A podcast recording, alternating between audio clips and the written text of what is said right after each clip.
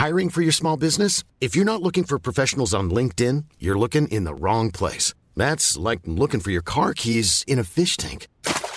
LinkedIn helps you hire professionals you can't find anywhere else, even those who aren't actively searching for a new job but might be open to the perfect role. In a given month, over 70% of LinkedIn users don't even visit other leading job sites. So start looking in the right place. With LinkedIn, you can hire professionals like a professional. Post your free job on linkedin.com slash people today.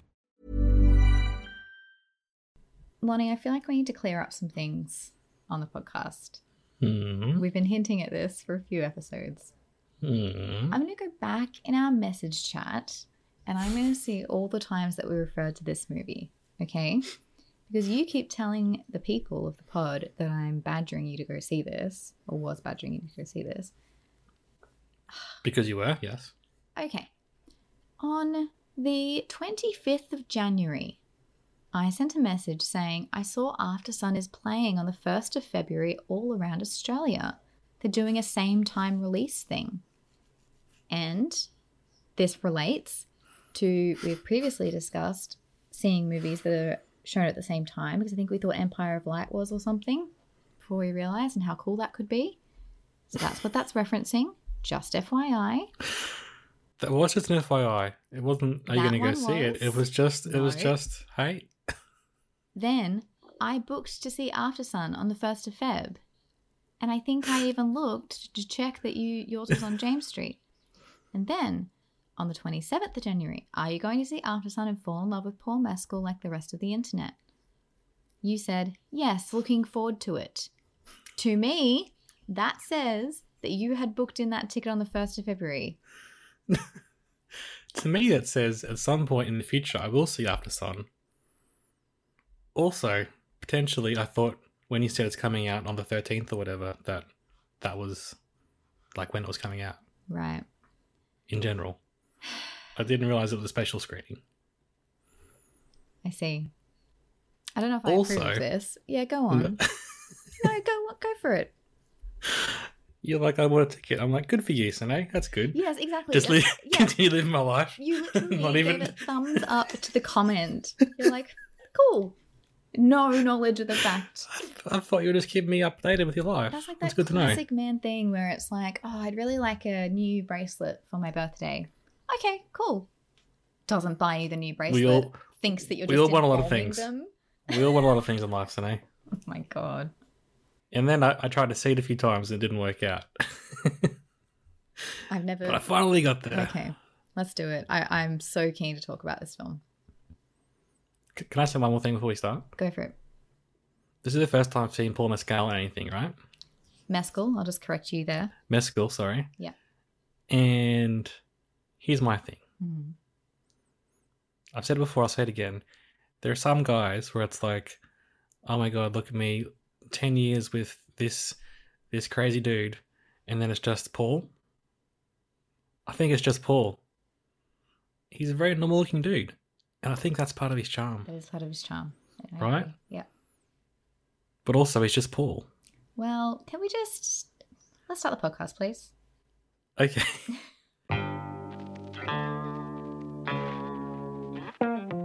Hello there, this is I Only Like You and movies and Paul Mescal. Mescal?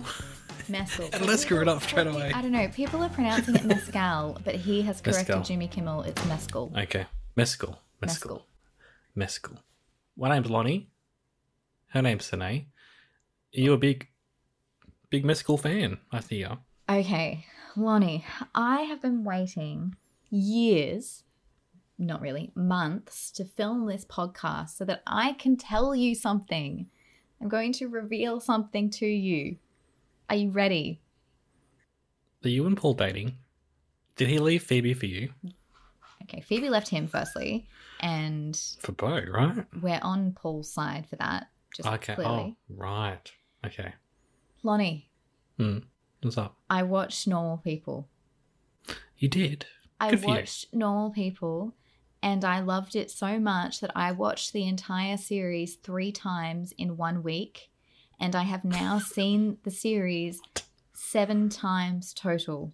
What do you mean, Sine? Why are you? Why are you? What's why? What? I know I seriously cannot is- believe I've waited this long to tell you this.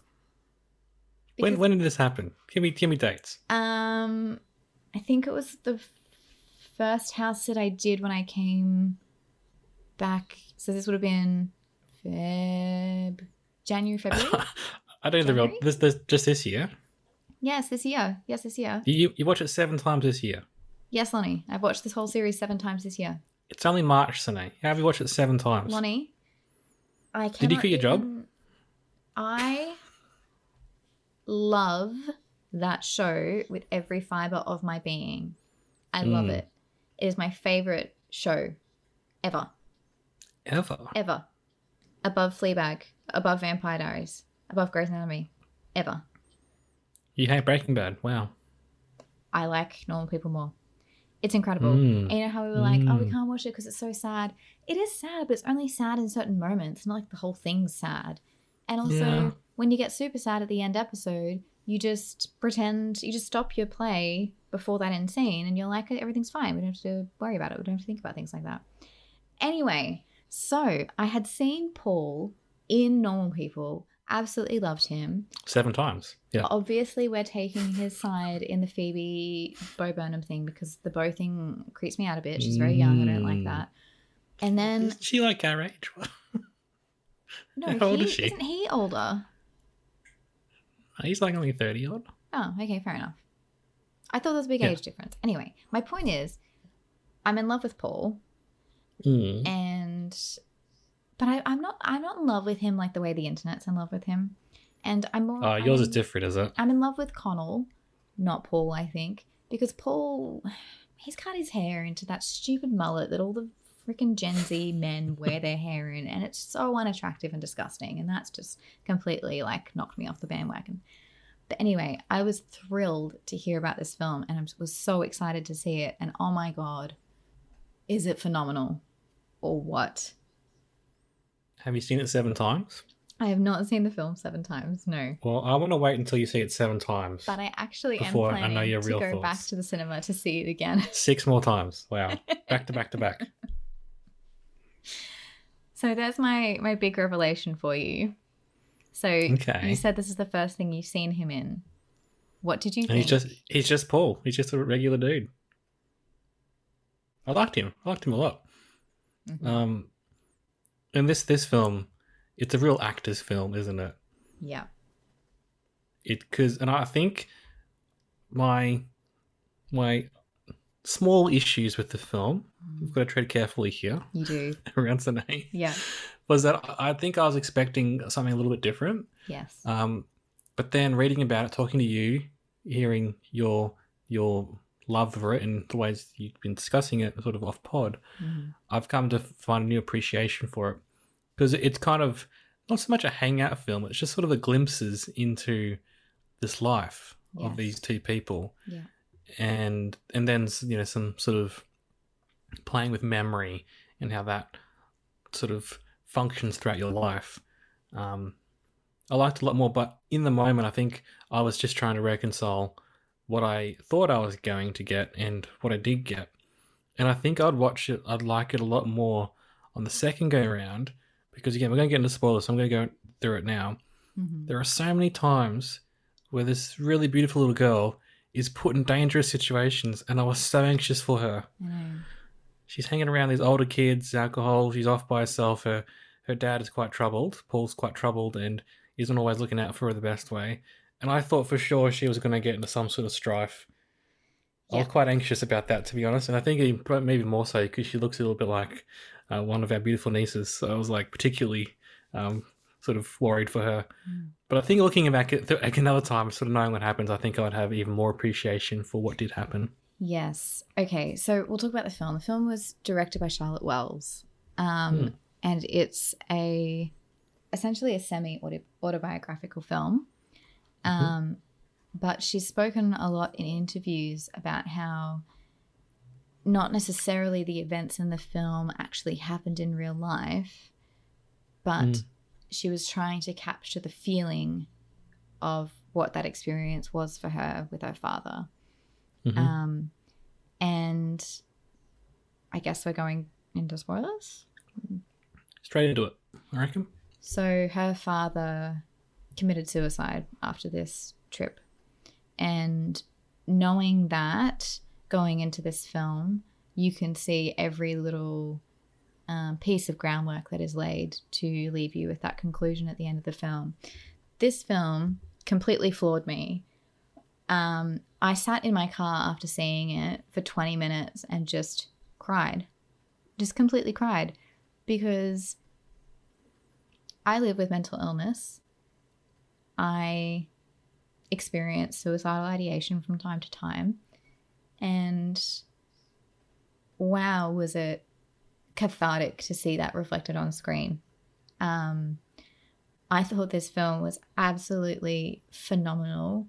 It was the Guardians film of the year. I'm just looking at our chat. You said I saw the movie and I responded with dot dot dot and you said didn't hate it but not sure I loved it. I Slap in the face. Sorry. yeah, yeah. I I genuinely, you know, like I think you said it, it didn't quite grab you emotionally, but you enjoyed the performances. Mm. I, for me, like felt uh, this movie isn't the movie. This movie, like I've never seen a movie like this before, where the things that are eliminated from the film, the things that aren't in the film, are the actual film. Do you know what I'm trying to say? What are you trying to say? I'm trying to say that the bits of the story that the film leaves out, the background, Mm. we all know what it is, but it's never told to us what it is. All those gaps between the moments, we know what happened. We know that he's obviously become a young dad and there's some issues that have happened in his life and he's not in a good place. But there's never a scene where he's like, I'm really struggling at the minute and I'm not really doing very well. Like all the all the um edits, all the edited out sections of the film is what the film is trying to say. You know? Yeah, it was very. It was confident enough that we'd pick it up. Yeah. Yeah. They didn't need a sort of hand hold our hand all the way through. Yeah, and then those beautiful moments towards the end where it's obviously, you know, a depiction of Charlotte as an older person holding the camera, obviously filming the whole thing. Like it's very metatextual. Um, and you even mentioned like the rave with the dream where she's trying to connect to him at the party, but she can't quite get there. And it's not, you know, Mm. the, these little snapshots of their relationship for me tell me more about their relationship than a fully narrative driven three act structure dialogue heavy film Yeah, it's very much a snapshot. It's memory. It's like thinking back to what what happened, yeah and sometimes you, remember the little things like how your dad um, helped you with your sunscreen on, on your back. And other times it's it's more about the, the meal you had or, or the the in depth conversation you had. yeah. It's all sort of that's how it plays out as you as your memory would, and the fact that they've she's got these uh, videotapes of their yeah. of their journey, and so she can she can very much piece together some things because it's there that she can watch, yeah. But also it's, it's her memory, and the fact that in a dream sequence when she's at the rave, Mhm. he has an age today. He's exactly the same age as he was back then. Yeah. Because he he's always that age to her. yeah he'll always be that age because he's not here anymore Yeah, Mhm. exactly. yeah i'm just reading like um, charlotte calls it an emotionally autobiographical film rather than Mm.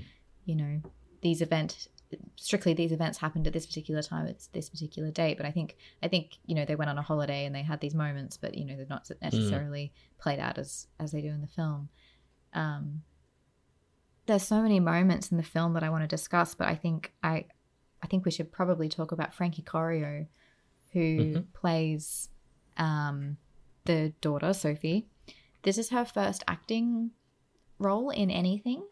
Mm. what the um how is she actually perfect and incredible and wonderful and has this most beautiful quietness to her performance but also really authentic? I didn't see a moment where she was acting. Like she was just the little girl. I know, and she's so sharp, yeah. Too too clever, really. Yeah It's funny they call this a coming of age film Wikipedia, and I think it is. But I think even more so, it's probably a, pre coming of age film It is. Yeah. because she's she's only like eleven, so she's kind of She's just starting to see what will happen, Yes. Yeah. and she's watching the sort of teenagers around her and what what they're getting up to. And like, you know, she has a kiss with a boy, but she's not really into it. But it's like that's the next step of, of what she's going to be Yes. entering into soon. yeah. Um, and the fact that I, I don't think it was like, well, actually, you, you probably could make the argument that she seems a bit sharper than her dad, and I think she's starting to realize that as well. That yeah. that, and and and I think she's starting to pick up that he's got some issues going on, yes. which before now she would not have probably because she's been a little girl, Yeah. and so yeah, I I, I thought that was an amazing dynamic, and. Yeah. Obviously they've they've had to do a lot of work in the, the direction of this film because it lives and dies on the central connection on between the, the, two. chemistry between them yeah Mhm. so she she was cast i've got a lot of info i've got a bunch of articles i'm going to link in the show notes and i've watched pretty much every interview on youtube because i'm so in love with it um, they went and hung out together paul and, and frankie at a resort where they were about to shoot the film for two weeks Mm. and her parents were good enough to let him sort of parent her for those two weeks. So he would get her breakfast ready and he would chat with her, and like the parents were there, obviously. It wasn't Mm. like a creepy method thing, but it was just for them to establish a connection and a relationship before they, and to become comfortable with each other before they started filming the show. Mhm. And I think that really definitely paid off in in how connected they feel, and they're still friends to now, which is amazing. Um, just what you were saying about you know her her desperation almost to grow up you know looking at these other teenagers and really Mm. wanting to be them and be included in them. And i remember being that age and feeling like "Ugh, i hate being a kid. I just want to be older where you can make your own decisions and things seem so much easier. And of course you don't realize until you're an adult or until you're older you don't want that at all. No one ever wants that. There's there's two beautiful moments in the film that I think speak to what you said about the sharpness and, and her picking up on things more than her dad perhaps.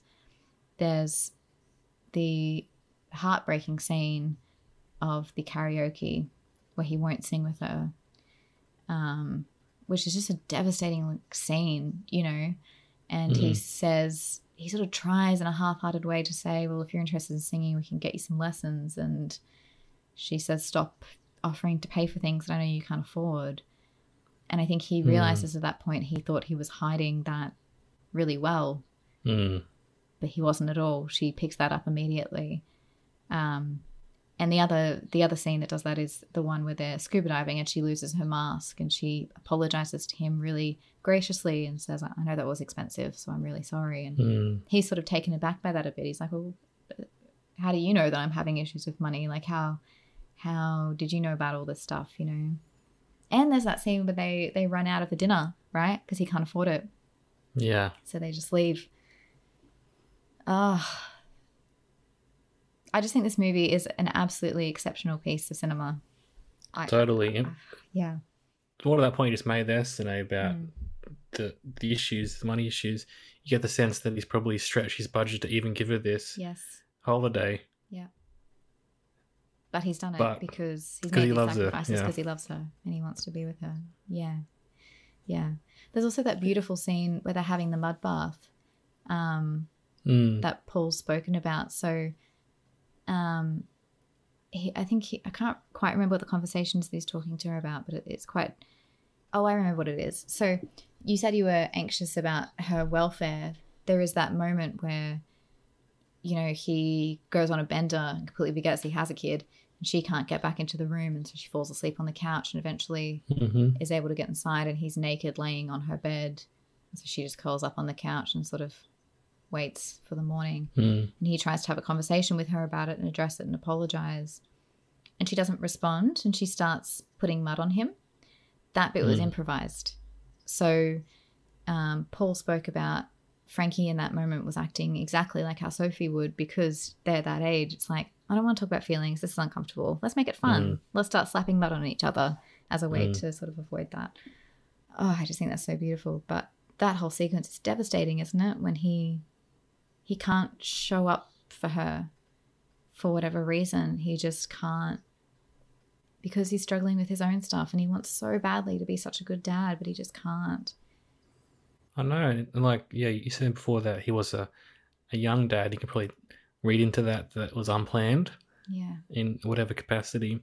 But he has tried to step up to the plate, it seems. He has. But he's sort of buckling under that pressure, Yeah. and he doesn't spend much time with her either. No. because he's living with the, the mum most of the time, and so he's trying to make the most of it. But also, it's clearly it's tough for him to be doing this. Mhm.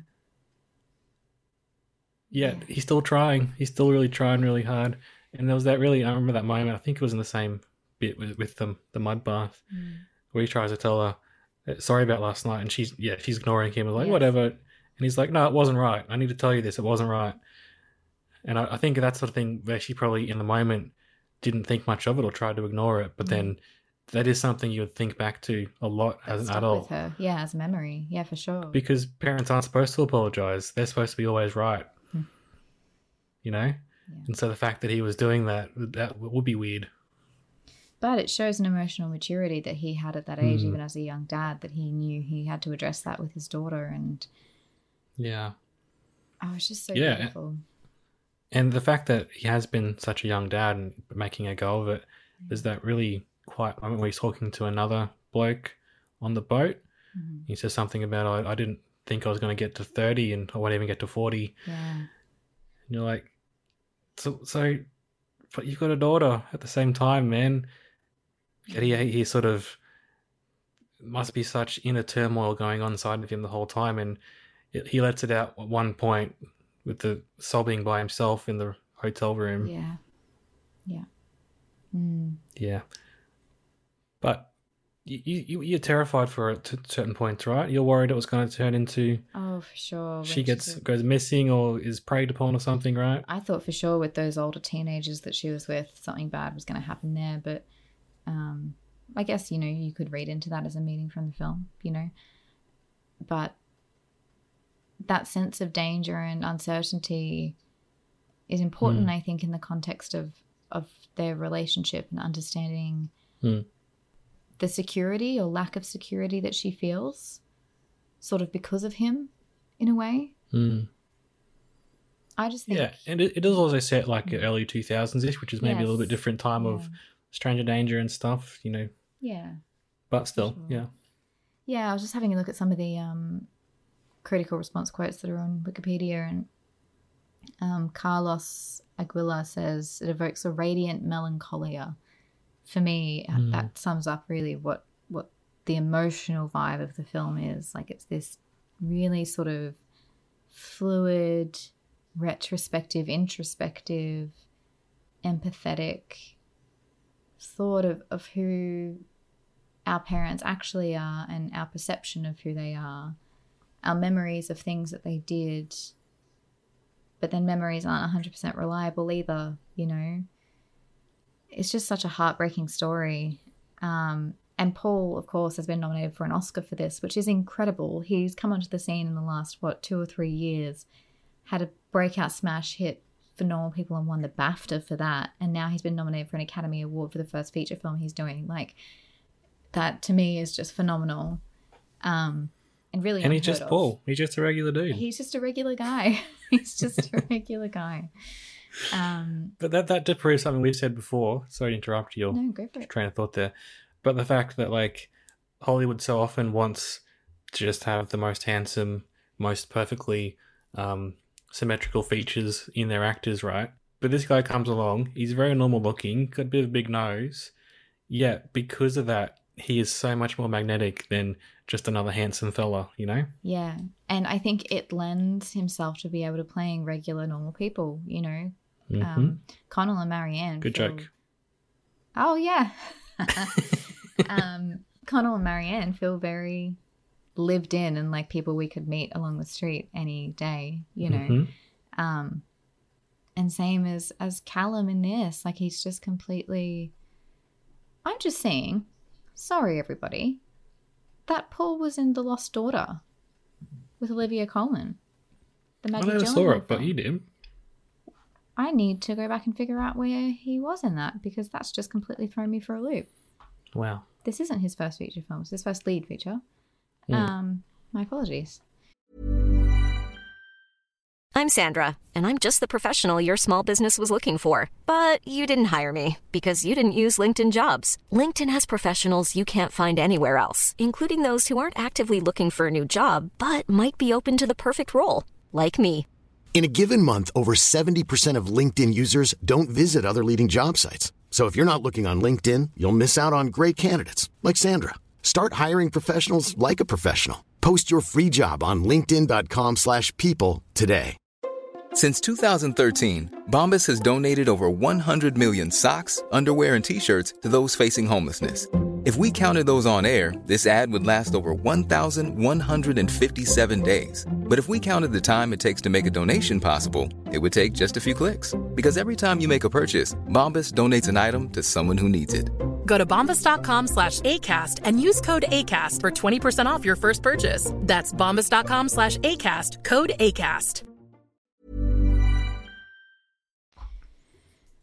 I don't know what else we can more we can say about this film, Lonnie, because it's kind of a hard one to explain without having seen it.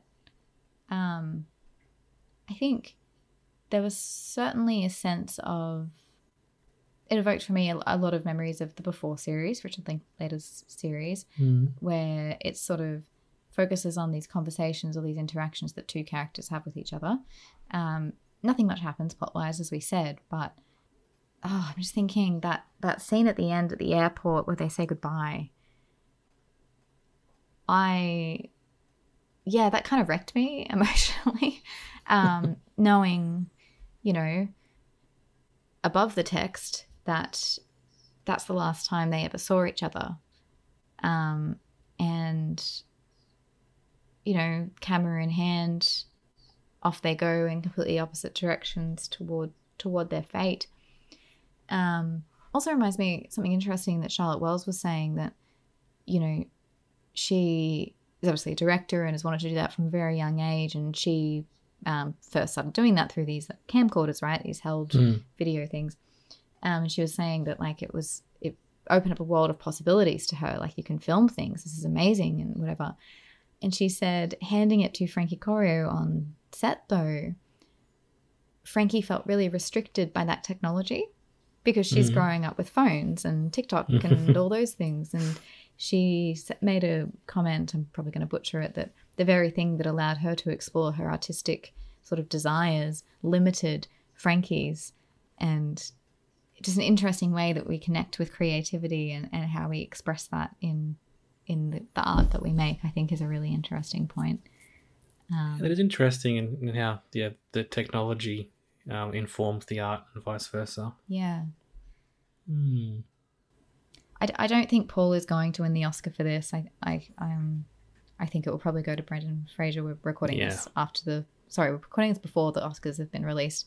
Um, you'll be listening to this a long time after the Oscars have happened, but I think for sure this performance is worth a nomination. Absolutely. Um, and if it were up to me, he would be winning it. But and also I think um, Paul has said in interviews that this is such a difficult character to play because every scene he's in with his daughter, he's not being himself, right? He's packing down all his issues and trying to put on a brave face. And there's really only three scenes, 30 seconds each, where he has a chance independently to communicate to the audience what's actually going on.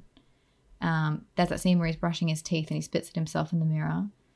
At the scene where he's crying on the bed in solitude. Mm-hmm. What a difficult thing as an actor to do to be able to let us in in those tiny little moments that could have been nothing. Like how hard would that have been to do? I know. He's actually layering layering his performance the whole time. The whole time. And then pulling it back briefly in those Yeah. small and moments. showing you behind the curtain and then having to pack it away. Like i don't know. I just feel like there are lots of easier roles that have i'm not necessarily comparing brendan fraser's role to this and saying it's easier but he goes through the emotional beats on camera on screen whereas all of that stuff that um, callum's character does is off screen. It's all off screen and he only has these little moments where we can connect with him to figure out what's actually going on and often those scenes have absolutely no dialogue and yet we still pick up on the story. I just think that is like phenomenal acting from him and phenomenal direction from Charlotte Wells to be able to let us in that much and to have a performance connect with us that we don't really see much of him, you know? Mm. And I hope Frankie Corio has a very long and storied career because she is just absolutely tremendous. You know, I would have probably given her a nomination, to be honest. And I don't think that's so far fetched to say because Anna Paquin won it when she was young. Um, Oh, I think the little kids should have got the Oscars, as our friend Ian said about Kramer versus Kramer. Ian, yeah. Remember? Yeah, But he's, he was right about this as well. He was, yes. yeah. Yeah, she, I mentioned to you, she has this really funny thing a couple times, but especially when she turns the camera on herself Mm. during the opening sequence, and then we see it again later, where she like darts her eyes around Mhm. after she said something a bit cheeky, which is just like what one of our nieces does. Yes. It's funny, isn't it? The the But way you- that you children pick up on the Yeah. same ways to react to things. Yeah. I know, but that would be uh, be something really hard to like direct a child to do. Like, yeah, dart your eyes around and be cheeky, but that obviously is she just did. she I was don't- encompassing. Yeah, that's what I'm saying. Yeah. yeah, she was just being the character. Like a lot of a lot of that stuff wasn't directed. It was just. How, how did you feel about the karaoke scene? That's that scene's sort of been hailed around the internet as as the key core scene in this film and in their relationship. Hmm. What was your reaction to that? So Ellie's meant to think that he's like sort of going through a depressive moment then, and he can't be there for her. Yeah, perhaps. Mm. Like there's How do you see it? I don't know. Like I just perhaps yeah, it's the limitations of his own psyche that prevents him from being able to engage with his daughter fully in that moment. But Mm. um, I also think maybe there's a bit there to do with the um, dissonance between adults and children and what each thinks is important. Like for Mhm. her, that is obviously a really defining moment of their relationship when he didn't come down and sing with her and let her sing in front of a bunch of strangers and and didn't support her. Um, But to him, I don't know if he even recognized that that would have meant anything to her. Mm. No, it was it was very uncomfortable. Yeah. But I, I could kind of see him. I think he was grappling with so much at that point. He's like, I, I can't deal with this right now. And then after then, he has to go off and be by himself. He runs into the ocean. Yes. So and comes back. But, that was the other thing I was going to ask you. Mm. Do you think he died then? Do you think he went into the ocean? And everything after that was a projection? Hmm, I don't know. Because obviously, like, there's a lot of, you know, themes we could draw from that. Being reborn um, from water Mm. is a pretty common theme. You know, escaping, obviously, he needed to spend some time on his own, but he goes there at night into this, like, raging sea of darkness. Again, Mm. And the next time we see of him, he's just depression. he's just back in bed. He is. Hmm. But I think maybe that's like I don't know whether that's what what Charlotte was trying to say, but Hmm. um, I do like perhaps the inconsistency between memories. Like Mm. I think if you think about your childhood, sometimes you'll be like, I remember this bit happening, but then I also remember this, and I'm not sure that those two things line up because how could I have been there at that time when I was Mm. there? Um, and I think maybe that's an example of this. Is like, well, did did he do this then, or, or I can't quite remember which day came Could have been a- first. Could have been a different trip. Could yeah. have been a completely different trip. Could have could have, yeah, happened on Yeah. the on the last day. You know, could have been anything. There are a lot of people. I don't I don't think I've necessarily gone through this myself, but I know people who said they have these memories and they talk to their parents about them, and they're like, "No, that didn't happen to you. It happened to your brother." But they've taken it onto themselves, you know. So there- there's real, and that, isn't that really hard to think about the fact that it, memory is so unreliable when that is like the one thing we have to we have to rely on on our lives, the things that we've done and things that we think and did, other things that we probably can't remember very well. Yeah, it's weird, isn't it? Bizarre. And then I think I think you mentioned at the beginning there's that other level to the fact that she was filming this trip, so she does have, you know, Mm. semi-objective snapshots. But even then, film isn't the thing. Film is Mhm. an interpretation of the thing. Um, Mm. There's that lovely shot where it's the reflection of the TV Yes. as they're as they're filming, which just a beautiful choice to make, I think. Um, yeah, and about about Sophie's desire to control the narrative in Mm. how she's filming this trip and the fact that Callum just can't come to the table. He doesn't want to be on camera. He doesn't want to be talking about all this. They have this weird, you know, relationship, which I think is there's a there's a particular kind of relationship that daughters have with their fathers where it's Mm. distant to a certain extent more than their mothers perhaps um, i think a lot of fathers find it difficult to relate to little girls because they haven't felt what it's like growing up you know um, and i just i got the impression here in their relationship that yeah they know each other and they're friendly but they don't really spend any time together because she mostly stays with her Mhm. mum and so they sort of have this weird like moments where they're constantly like giving themselves to each other emotionally but then pulling back because the other one's not quite ready. And then it's like oh o- Hmm. okay we yep we're hugging and we love each other i guess. Yes we are family. But then we don't know each other very well. We don't know what we like you know? Yeah, the, that familiarity is not there, which exactly.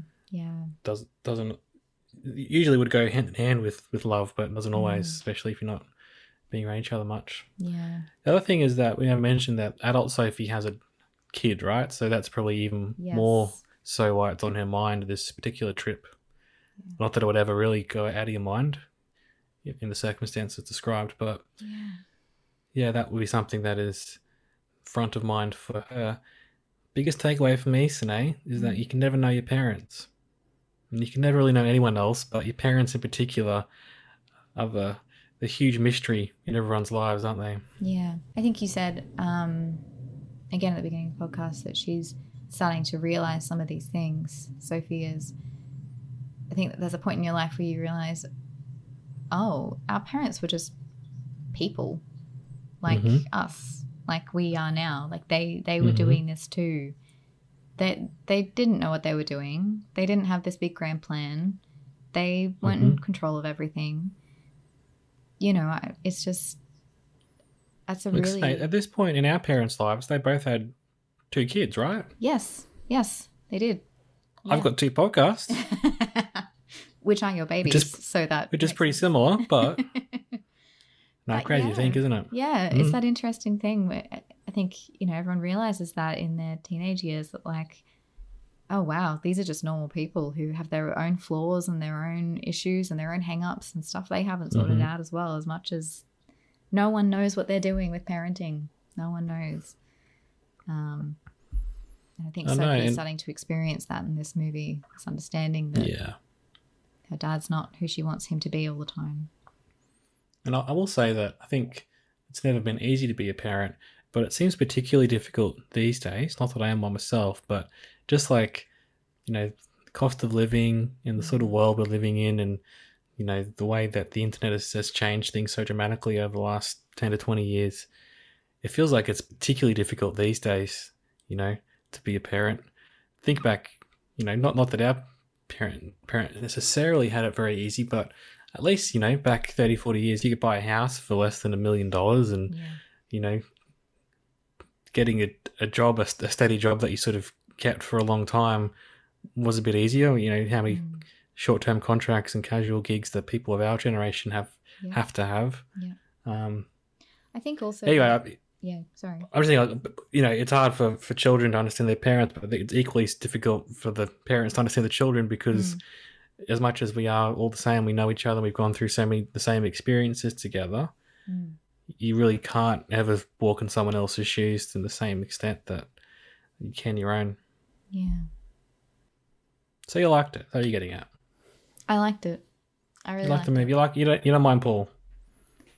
I, yeah, I- I really like him as an actor. I, I'm not on the Paul Yar Study hype train that everyone on the internet's on. Um, I'm on the Connell Yar Study hype train, but I Hmm. think he is a phenomenal actor, um, and he has very quickly become someone that I would actually make an effort to see everything he's been in because I just think he's he's brilliant. Um, I just I mean, it's funny. to. He's yes, sorry. He's he's he's just played um, Stanley Kowalski in a streetcar. Yes, he did. He was talking about that. Yeah, That very much fits. I think. doesn't it? Yeah, Yeah. yeah. And he's he's Irish, by the way, in case- you didn't know. My people. Irish, yeah, our people. It's uh, it's mine too. You always say my people. I've been editing like three podcasts, and you're always like, "Oh, my brethren, my heritage." I have Irish heritage too. Everyone. Do you have as much as me? No, I don't have as much as you. Well, Chapel is Can get definitely back in English line. name. No, it could be English as well, but mainly Irish.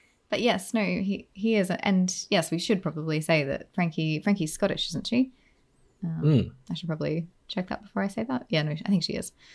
Um, yeah, I just I just wanted to end on a couple of really nice um, quotes. Um, One was from A.O. Scott from New York Times, who said the film was astonishing and devastating, um, and commended Charlotte Wells for very nearly reinventing the language of film, unlocking the medium's often dormant potential to disclose inner worlds of consciousness and feelings. It's much Yeah. better put than what I was trying to say about um, the gaps in the film being being the meaning. Yes. You know, I know, and just like the, the general fact that a lot of directors, you know, love them or hate them, or you know, they're doing the best job. But how many times do we just like point a camera at people talking? yes, Yeah, this film never just does that. It's Never, always you really feel like there's someone who's in charge of what's happening on screen. Yeah. And not every film has to be like that. So it's not like it's this is the best film ever and everything else is terrible for not doing that. No, but no. It it definitely works here. it's completely a unique way of viewing it. Actually, it's interesting. I was just thinking about um, we saw the Fabelmans recently, and we've done a podcast on on that. Obviously, we're not going to spoil that too much, but it's about Steven Spielberg's childhood. It's a sort of reimagining of that. Compare that film to this film, and how different they are in in the way of capturing moments. Like Mm. um, Spielberg's film is a very like he's written out particular scenes, and this is what happens in this scene, and this scene is when my mum had the affair, and this scene is when this And happens I will stage the hell out of it. and I will stage the hell out of it and I will recreate these sets exactly as I Yes. remember them. The camera will move here and do this. It will follow these guys around, walking around, and Yeah. it's all good stuff. But exactly. But what a complete opposite approach, right? Mhm. Like this is more about taking snapshots of moments and more about capturing a feeling than it is about capturing specific events Mhm. that happened. But in saying that, it does highlight specific events that happened. The night where she couldn't get back inside, you know, her first kiss. Um, all of these very important, like integral experiences she had to do with her father. And then the layer on top of that that that um, the Fabelmans doesn't have is that we see adult Sophie reflecting on this and and grappling with still how to interpret that relationship with her Mm. father years later after he's he's been dead for a long time. You know, um, I just think that's really interesting that we have two films out sort of at the same time about child their childhood, and yet totally different approaches to filming it. now, when you think about it, a lot of filmmakers are just trying to grapple with their childhood, I mean, let's say trauma Yeah. issues. Isn't all art though? Isn't all art Yeah, trying to figure out life and the Mhm, world and our mhm. relationships in it?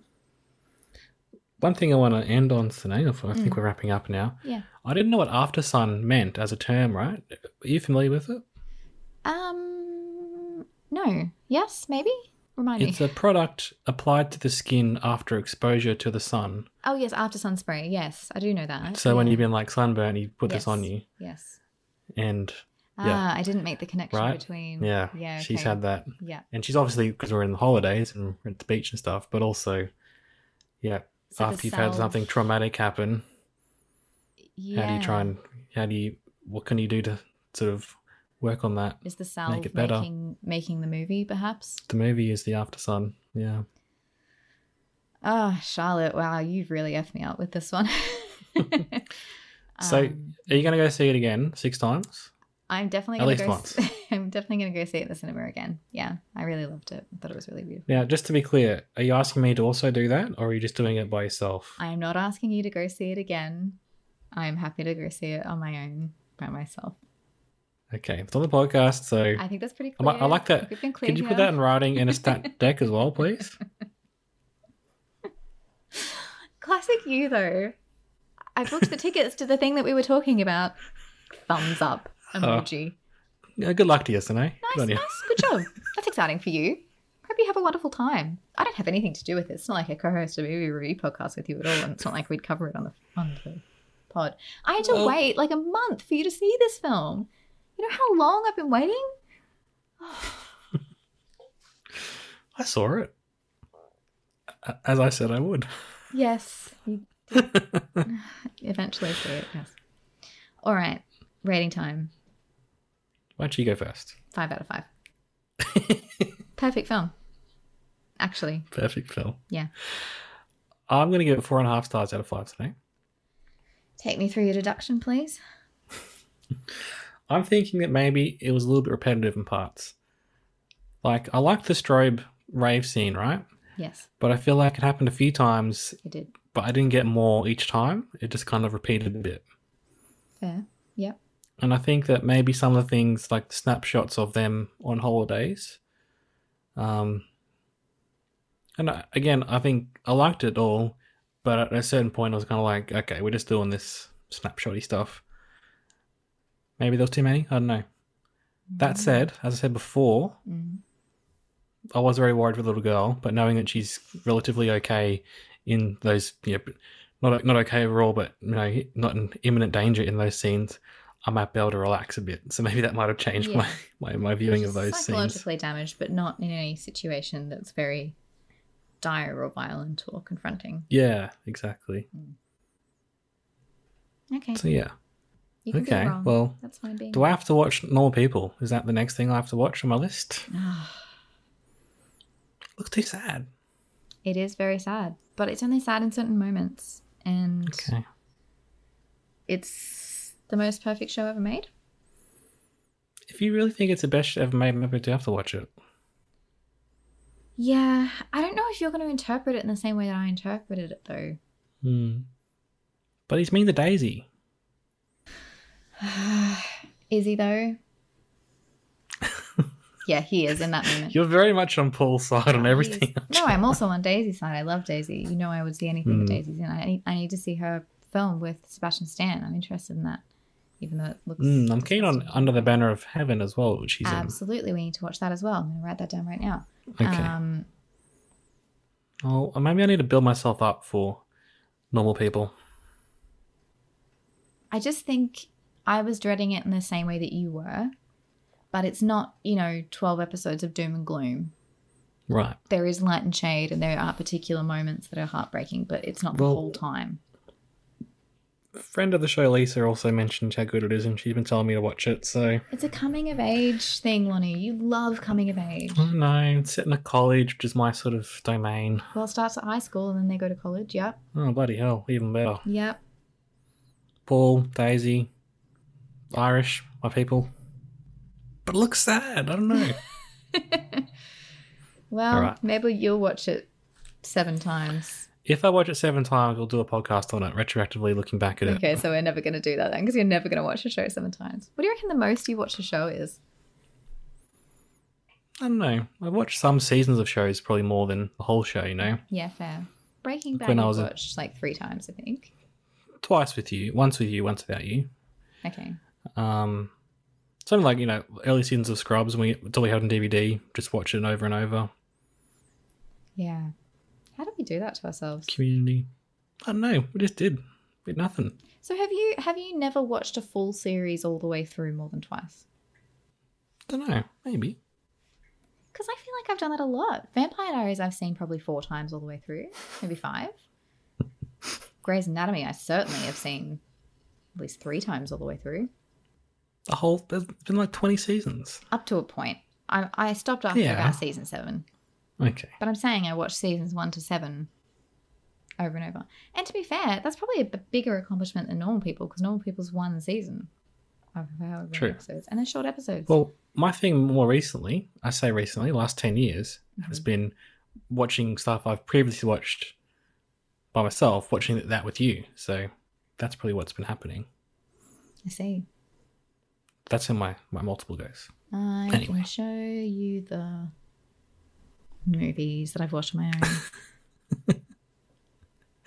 Well, we've got a huge back catalogue, everybody. This is our first Paul Mescal joint, and it's Charlotte Wells' first film. So we don't have those, but whatever comes next, we will be watching. Mm-hmm. I do know that looking just at Paul's Wikipedia, Sine, his Yes, upcoming please. films, they all look wonderful. I know, right? Okay, let's let's do this. So we have um God's Creatures, I really want to see because Emily Watson is in it. It looks scary, but yeah. It looks scary, but intense, I um, mean. it's Paul, so I'm going to see it. Mhm. Carmen is musical. Yeah. And it's got Melissa Barrera, who I really like. She's from Scream and also from uh, from um In the Heights. Abs the girl. Heights. Do, do, do, Remember her? do. Can we talk about the fact that an upcoming British fantasy drama film directed by Andrew Haigh, starring, wait for it, Andrew Scott, Claire Foy, Jamie Bell, and Paul Mescal. I am going to be there opening day for that one. Oh my gosh. And it looks like they might be gay together and that, which is cool. I don't know why I got excited about that. You are a yes daddy, Paul No. and Andrew Scott. I think to Andrew, maybe. I clearly have a type. All these men are like, what, Irish? Irish English? Pale. Yeah, dark hair. I'm just saying. I have a type, clearly. Fire looks really good too. Garth Davis, Australian director. Mm-hmm. Um, and then he's in the Merrily We Roll Along, which is going to be filming over 20 years. Richard Linklater. Oh my god, is it really? Yeah. And what, we're starting it now? It's going to come out in 2039. They started in 2019. Am I going to be alive in 2039? I think so. I'm just it's, saying, like, it just seems a long way away. it's only 20 years away. Less than. Also, was he a part of that base, like, from 2019? Or is he Yeah. brought in? So what, Richard found him first before before normal people and everything? Seems like it, yeah. Well, well, Blake Jenner was in it and he got kicked out because he's apparently not very nice. So Okay. Maybe he came on a little bit later. Yeah. Yeah. Anyway, we can maybe stop the podcast and just talk about Paul. Okay. We'll just continue our, our conversation off pod.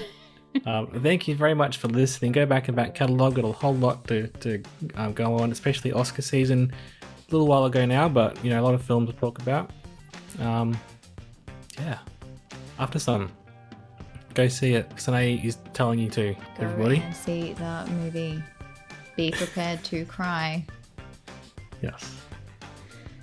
Bye. By the way, oh, the Oh, bye. everybody. See you. Bye.